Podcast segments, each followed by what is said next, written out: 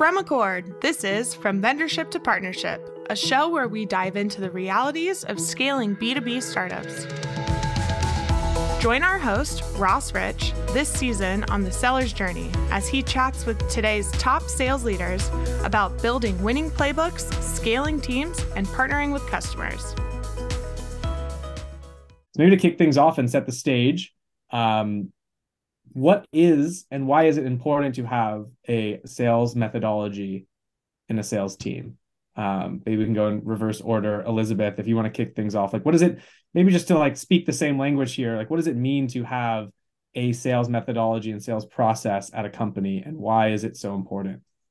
Yeah, absolutely. Um, you know, it's interesting because there's so many methodologies out there, and I know we're talking a little bit about MEDDIC and and some of those today. Yeah. But um, you know, it, it's it's one of those things that is so important to have a repeatable process. And I was very fortunate early on in my career as an investment mutual fund wholesaler. I was trained by the number two institutional or what we call enterprise now um, investment wholesaler in the world at the time who was probably making five million in commission. Um, and in those days, we called it a business plan. You know, now it's all methodologies, right? But we it was creating a business plan of really mapping out um, exactly what your day-to-day activities are going to be that's going to help you know um, generate a process. And it takes everything down from you know every engagement with your your uh, customers. And um, and so you know I, I, learned how to do that very very early on. And i've used that process in literally everything i've done even relaunching a career um, is just creating a plan. It's a plan on how you're gonna gonna build. Um, and so you know I, i've found it's absolutely critical and it's the difference between success and failure totally i love that yes at the end of the day it's a million words for it, but it is a plan, a framework, a strategy to repeatedly drive success. And if you want to have consistency and predictability, which everyone wants in sales, you need to, to have that as kind of the backbone. But uh, Pleasant, anything to to add or, or plus one to that? Well, definitely, definitely plus one. But I think um, one of the the main things that a methodology does is it helps to level the playing field within your organization of your sellers um, I mean, Elizabeth just said she, you know, started a tech tech industry, you know, and later on. And I also I came from being a teacher, and and so there's just certain things that um, if you want your organization to grow and and be successful you you need to level the playing field and and so it helps to train and set a standard of how we approach customers what we get uh, from them in order to move them along in the sales cycle in an efficient way um, and and de-risk as much as possible. So I really see it as leveling the playing field for your sellers.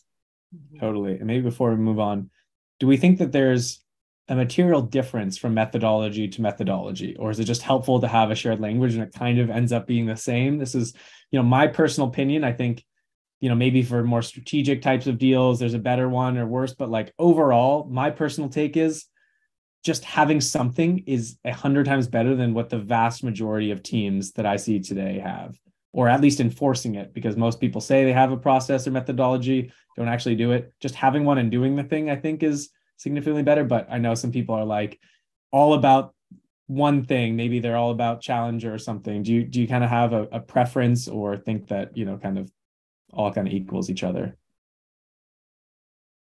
I I personally think that they all have threads of commonality between them. I mean, when you go and look and see what what everything is is putting together, whether it's Snap or NEAT or MEDDIC or you know Challenger, it's it's there's always commonalities, but the level at which it's implemented um, really speaks to the complexity of your business. So um, I think that it's it's while they're very similar, some of them are different based off of who you're selling and what you are selling, um, and what you need to ensure you're doing within each sales cycle.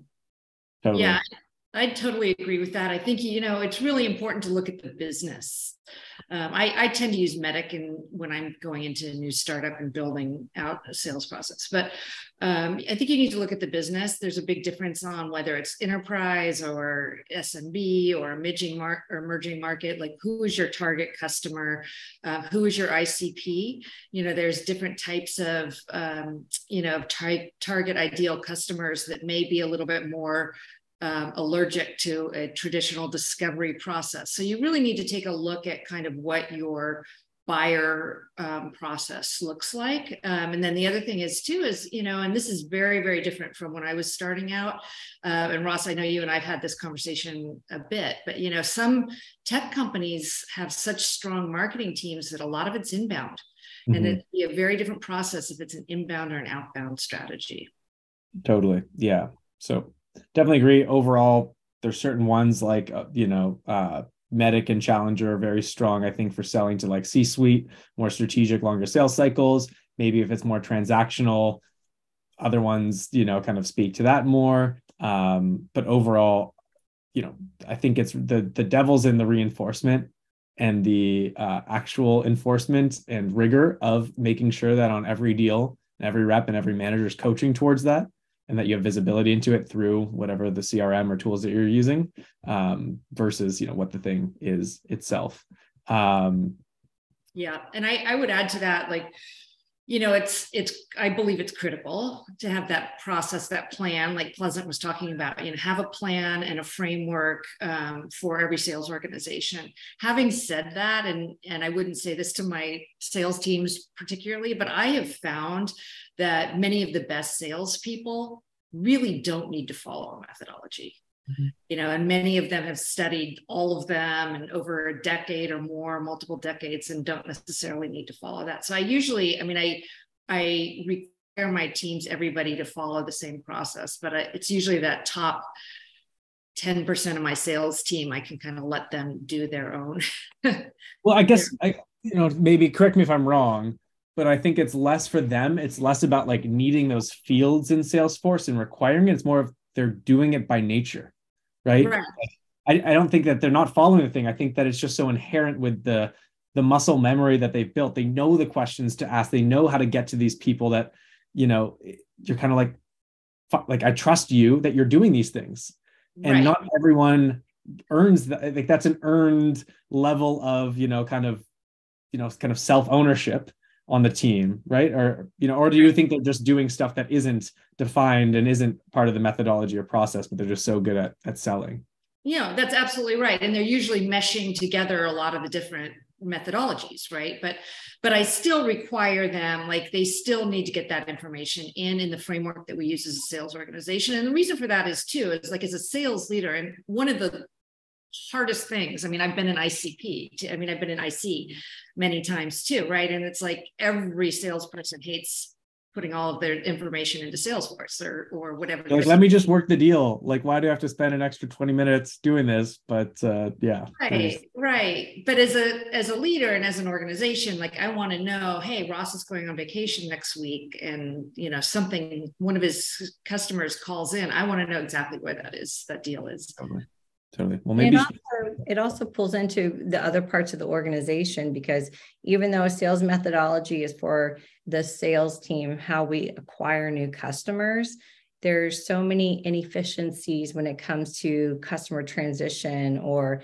looping in more technical you know internal stakeholders that are going to need to help and having to you know pass through information. So having something standard where we're all looking at the same data and information makes a customer transition and their experience a lot more seamless and fluid, um, no matter what stage they are with us. I agree. And this has been a recent kind of revelation for myself now running Accord and kind of seeing it more broadly outside of just sales and working deals with my colleagues. It's a company level thing. It's a shared language across product, across you know pre and post sales marketing et cetera and i think we we you know we kind of think about that whether you're an ic or manager or vp of sales our goal is to close business and increase revenue. But how we do that is from working with these other teams and that level of um, of rigor of kind of documenting this and having that shared language is really important to have that alignment, which I think so often isn't there um, by default of just having different kind of metrics and KPIs that we're tracking towards, right? Absolutely. Different systems you know like every salesperson doesn't want to go into jira you know and it's like it's really hard to get cs sometimes into the salesforce you know. Yeah. or but you're right it helps. Mm-hmm. Elizabeth I, your point to to the top 10% of the reps I, I see that too, like even on my own team, where they've been through so many different trainings and they've been successful, but they're also very, you know, going back to that consciously competent stage. They know what they're doing and they can articulate it to where when you have those deal reviews with them, when you're looking through their pipeline, they can talk about the risks. They can talk about the things that they need to do and strategize and have next steps. And that's when you really know, like, you know, if if someone needs to have this, you know, if you really need to focus and shoehorn them into a framework that you're implementing for the sake of of having everyone do the same exact thing or giving them that space to be successful in the lane that they're in as long as they can articulate why and what and how they're doing it. Totally. Well maybe shifting gears to more like let's get tactical what's going on today. Uh you know people are focused on rep productivity now i think more than ever i've seen in the last you know kind of 10 years. Um, there's smaller teams people are getting cut there's fewer leads people are spending less money there's more key decision makers involved in every deal and finance and all this kind of stuff um, how do you think this the, the concept of methodologies and processes kind of maps to what we're seeing today and how can people use um, kind of those tools and frameworks as levers for their sales team to win more deals and have more productivity from their sales reps. And maybe Pleasant, we'll start with with you and how you're kind of thinking about that with your with your team at Rollworks. Um, I so data for us is super important. I mean, which I think every company would say. Uh, for us, we're we're pretty data hungry, and we we are especially on the individual level. So um, for yeah, I'll tell you about a recent exercise that we I literally just got off of uh, the team strategy call with with the group I'm working with, where the individual reps have their conversion metrics, they have their stats, they have their uh, what their rates were throughout the funnel uh, from you know FY22, and then and then looking at FY23, how does that then you know equate to what you need to have for this upcoming year? And in this exercise, the accountability was put on them of taking a look at your data where is it that you have the biggest gap and then that's what we're going to focus on to have the most immediate win and and move the needle so a methodology and the framework that we work with that's where that's where it supports um, what you're trying to do with your coaching because you can say here's where your gap area is and individualize your focus of let's let's let's get you sharpened here and this is the part of the framework that you need the most support on. And that way you can have an impact, you know, full funnel. So, you know, that's from an efficiency standpoint, I think it's really important to utilize these frameworks in the places where you have the biggest gaps mm-hmm. not try to implement everything all at once but but especially in this economy where can you have the biggest impact um, the fastest and and show progress and where are you seeing that? Like specifically, what do you think the biggest levers are today um, in that sales funnel? So for us, hands down, um, the top of the funnel, where it's going from like the assessment stage into the validate stage, is where most of the the team is has identified on their own I need to do this. And this is where I'm having the gap. And it's back in that discovery process of going back and really what are the key questions that we're looking for and, and reviewing what are we asking? How have those questions changed to really identify different business pains? Because what we thought were the ones before, you know, last year are very different this year. And so, how do we then restructure that portion to actually get the business challenges, be able to articulate the, the impact that's going to have on your business? Because if we're not converting at that stage, that means we're not capturing what the true business challenge is. Why is someone going to spend time with you if you're not talking about their number one, two, you know, priorities and goals right now, right? Everyone's more focused. So if you miss that, there's no deal. 100%. Awesome. And Elizabeth, how about, you know, kind of similar question, um, with the teams that you run, how have you kind of mapped to the moment in time what the team needs to focus on now and using that kind of framework and shared language and shared process to you know kind of have a big impact to those those goals? Yeah a, a big strength of mine is the implementation of all of that right? Like i i agree that you know being data driven on every stage of the funnel is uh, is critical. Um, you know, I, I, I keep finding I've been through two acquisitions and then go back and I end up um, you know starting all over at very early stage. And the first thing I do is spend the first month, um, you know, really on the ground with the AEs, break down every single one of the sales stages, rebuild um, them up, put in entry and exit criteria at, at each stage.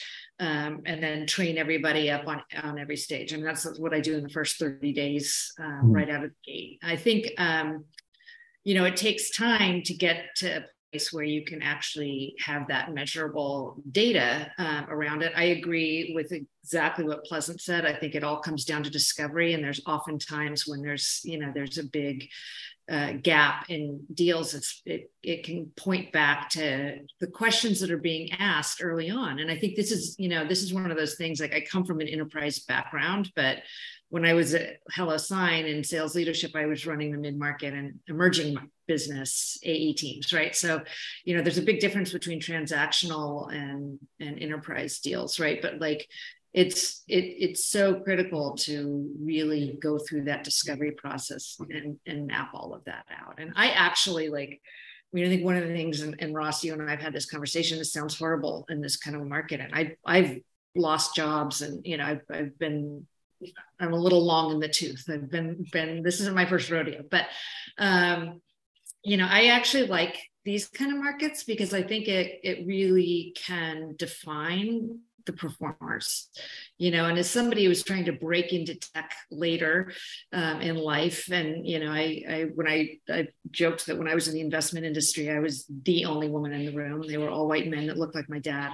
And then i went from from that to being the oldest person in the room in tech. Um, but it's you know it it um, you know when things were really booming some of the tech companies who have really dynamic inbound marketing funnels, all it takes to be a top producer is to be up next in the rotation. So it's like when things start to really, you know, hit the fan like it's happening now, you know, it really takes doing your research and and going through the pro, you know, this is when the process matters. Yeah. Yeah, I you hit on something that yeah, is kind of why we picked this topic now, you know, obviously harder to close all this stuff, but it really comes down to the job of you know a modern sales organization is predictability and a, and a sales leader. Yes it's about deal execution and hiring and all stuff but what does that map up to? Maps to consistently predictably hitting your goal. And the only way to do that is like you said when things change oh we have fewer leads from marketing like owning your destiny. And the only way to do that is to sell through a proven methodology and process that you've refined over the time of the company and it always reminds me of kind of the legend of PTC, you know, kind of the best sales team they had. I think I forget the number of times in a row they hit and exceeded quota, something like 24 or something like that quarters. And the only reason they did that is they said, hey, we're going to develop, and ended up being MEDDIC came out of this company. We're going to develop a way of talking about deals and qualifying deals to make sure that everything in our pipeline is real. And then we're not going to miss because, oh, this thing happened at the end. We're going to clearly map out every stage and qualify every deal pro- appropriately to make sure that we can predictably hit our goal. And I see this huge shift back to that and the basics. Every single sales leader I'm talking to today is talking about how can we have that level of rigor that just wasn't needed before.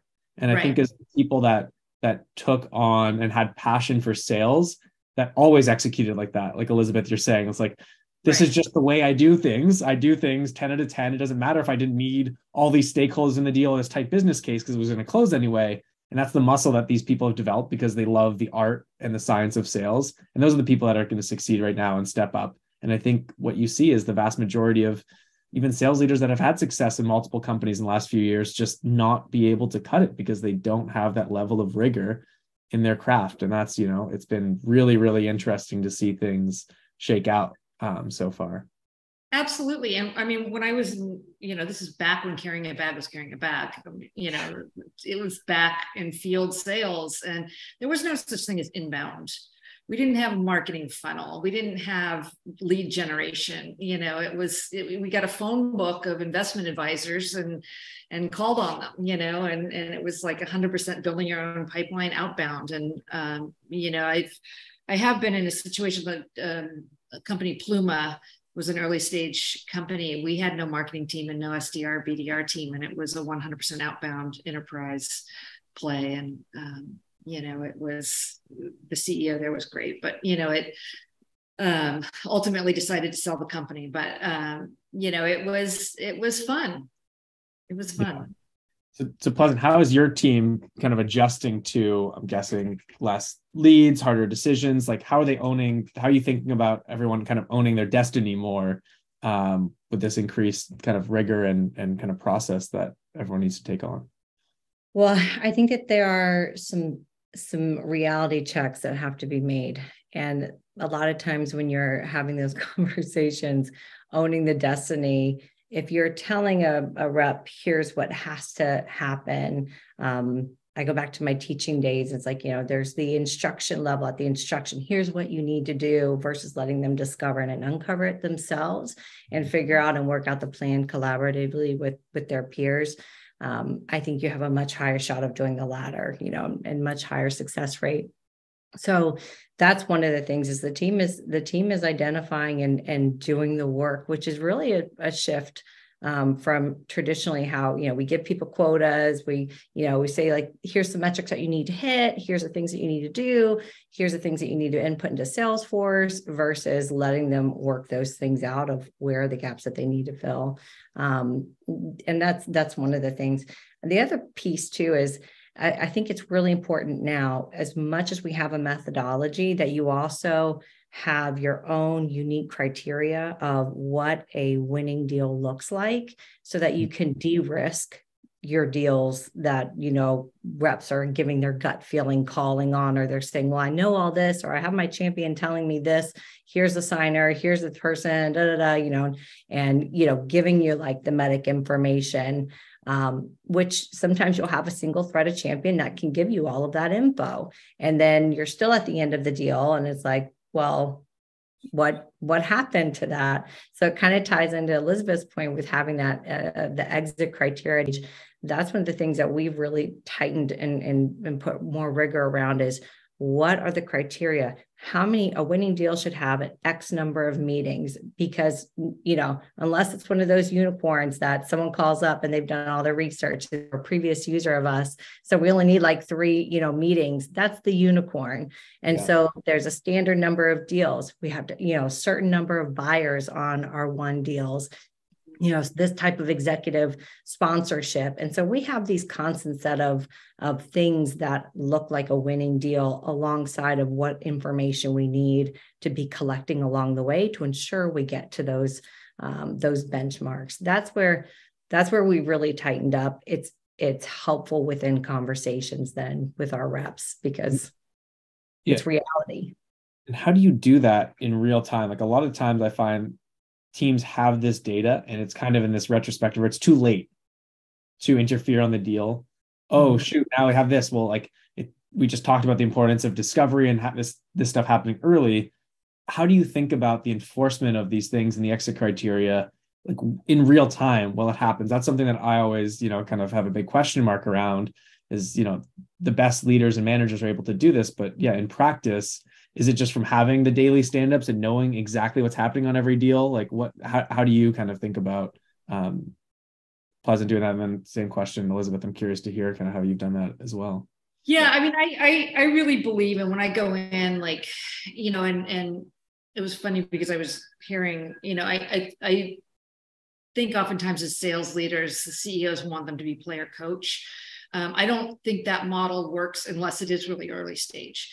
And I've been in a number of early stage. And I think the first thing I always try to do is close three to five deals on my own, you know, and, and so I really understand each one of those stages. Um, and then have the the reps sit in on my calls and then I have I sit in on theirs. And it's just really getting in, you know, I I'm not um I think, like for example, I think Gong is a great tool, um, but I don't have a lot of time in my day to go back and listen to previous calls, and I think it's a really impactful conversation in the moment with a rep. If you're talking to them and you're on the call um, or you can participate and kind of you know work together on it and and you start to see trends. So i guess you know i think getting to what pleasant is saying is you know it, i think customers can go dark or or whatnot you know but when you start to see this happening on a regular basis with a specific rep there's something broken you know and um, and you see that you know and i really try to to get my particularly in this kind of environment i try to get people to really think about um, understanding their buyer and understanding their customer and doing your research and being engaged with them and you know it's like i think one of the things i get a million emails i'm sure you guys do too and it's like delete delete delete delete delete like you know every single email that you send, I'll say to my team, would you respond to that? And if the answer is no, then don't hit send. Yeah. Yeah. That's that's a really good point. And and well, maybe going back to the first part that you said, and pleasant, curious to hear your thoughts, is there's kind of this these two opposing thoughts from a sales leadership perspective. One is enable your team to do all the things and you can't be involved. The other is there's no way of knowing for sure unless you know what's actually happening on every deal and getting involved. Um, Elizabeth, sounds like yours is more the the former. Pleasant, I'm curious to kind of hear your your take on that kind of diametric philosophy of, of sales leadership. Yeah, I I, I kind of have a hybrid, more more leaning towards Elizabeth's side. So we use Gong. I I love Gong, but I like it for the metrics that it gives me. So when I'm looking at like you know things of you know, the the calls, the people involved in the calls, and having trackers set up like that.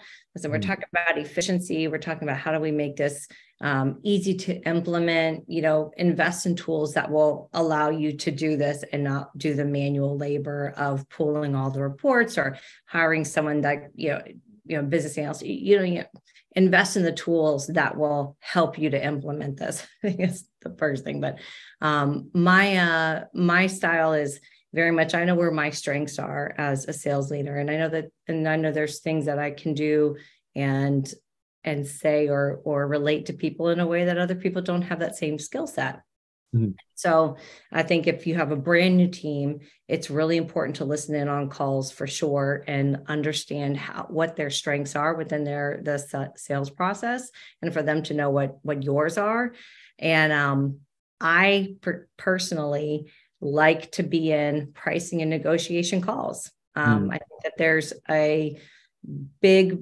big presence that you can have when you're showing up with someone that has not been on the day to day like sales, you know, sales emails and things like that, and then can push in a different way or uncover and ask questions uh, in a in a more strategic way. So I I personally and my team will they they take advantage of that. But on the other hand too, it's there you have to have that that feedback loop closed of here's why this happened here's how this happened and you know so that they can grow and get better and feel more confident because you're not always going to be there.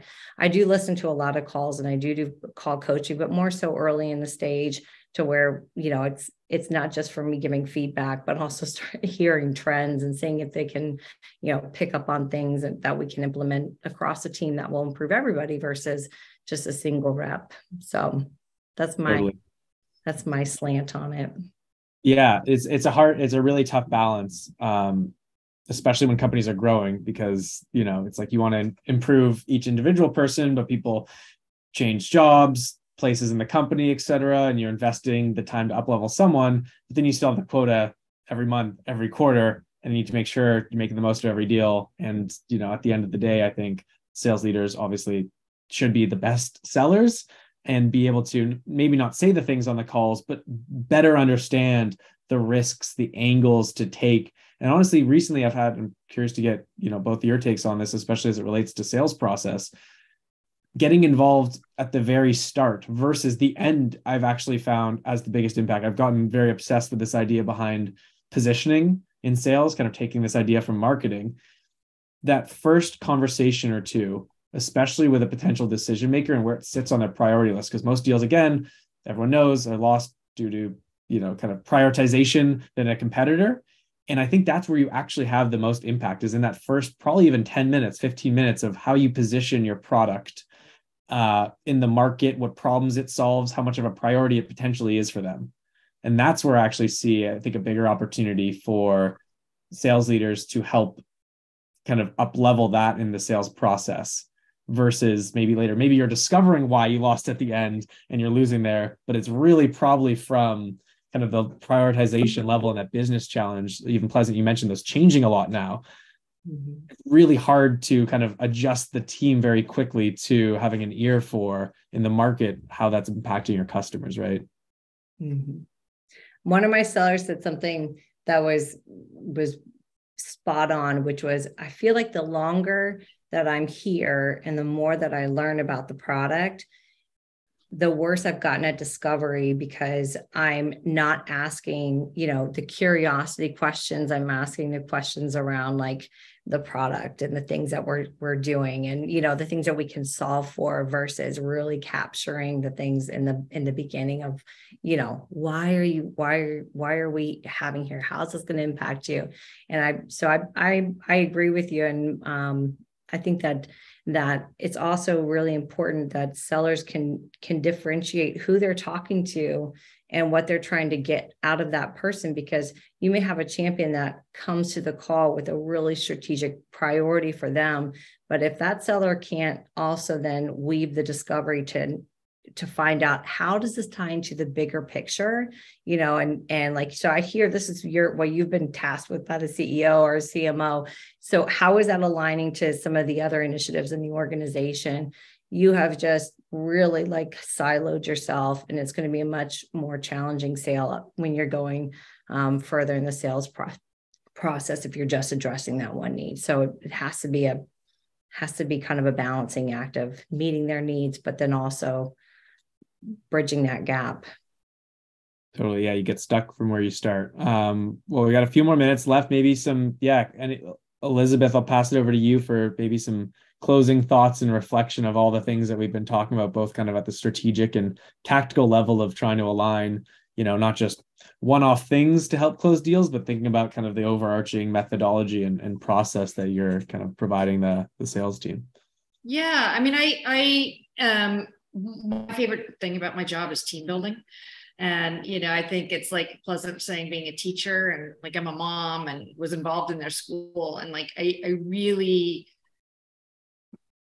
my favorite thing about the job is is seeing people be successful and really investing time with them right? And like i'll give you an example. I had one uh, rep that was a, a couple companies ago and um, such a great guy but could not get anything past that dark stage. And you know and he felt that he did a great discovery and of course was doing 80% of the talking during discovery and you know and so i really came down hard and it was really really hard for him. We went through it over and over and over and you know spent a few months really all of my time invested with this guy. He became by far the best person at MEDDIC he had every question he just got so good at it. And then i really was able to make him kind of a leader in this front and helped him train other people. And um, you know so i think it's you know if you can really get ownership and i think that's coming down to what we were talking about in in terms of like down markets right? Like if you can yeah. get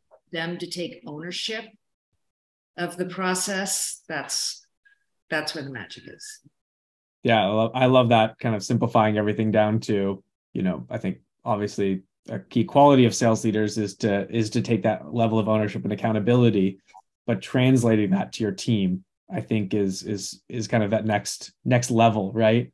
Um and moving away from and both you know kind of hearing from how both you talk about your teams feels like kind of innately have this idea of okay i'm empowering my team. How am i going to you know kind of transmute my feeling of ownership over this team's number to them at that individual level.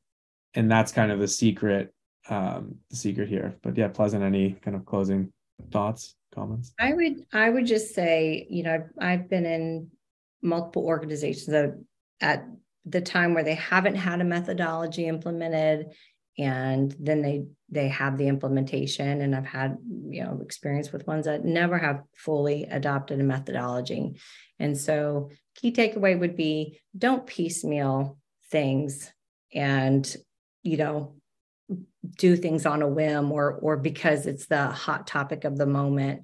Um, i think it's really important for your business to be successful to do your homework figure out what's going to be best for your team and have the biggest impact and then do it right. Mm. don't half ass it, do it right implement it with efficacy, have the support in place to train your sellers and to do the ongoing training. Because many times where you see this fail is you get the training done and then it's it's like okay well we're doing like part of it and like half of it and you know and then you take back a look you know look back a year and it's like well we kind of you know adopted it and you know companies will spend a lot of money on these trainings you know drop a half a million dollars to have someone come in and train their organization. Yeah. So be be methodical, be thoughtful, and um, and do it in a way where your sellers aren't going to be frustrated because they feel like something new is coming at them. You know, every other month based off of the way the numbers fell. Um, do it with efficacy. Totally. Yes, I think that's that's probably the number one kind of challenge that I've seen from people trying to have trying to get to this level of everyone knows it. Yes. I want to have particularly hit my number. I want to have this clear methodology. I want to have my process and playbook and all the stuff. It feels very reactive at most companies, Pleasant. I completely agree. It's something that you need to very similar to like, you know, great marketing channels. It's something that you invested in three to six months ago. You're not going to see the benefit from forever. And if you're constantly trying to get the benefit of it right away, you're never going to get there. It's the long term thing. It's doing it on every deal, regardless if it's a bluebird or the hardest deal to close ever, regardless if it's inbound or outbound.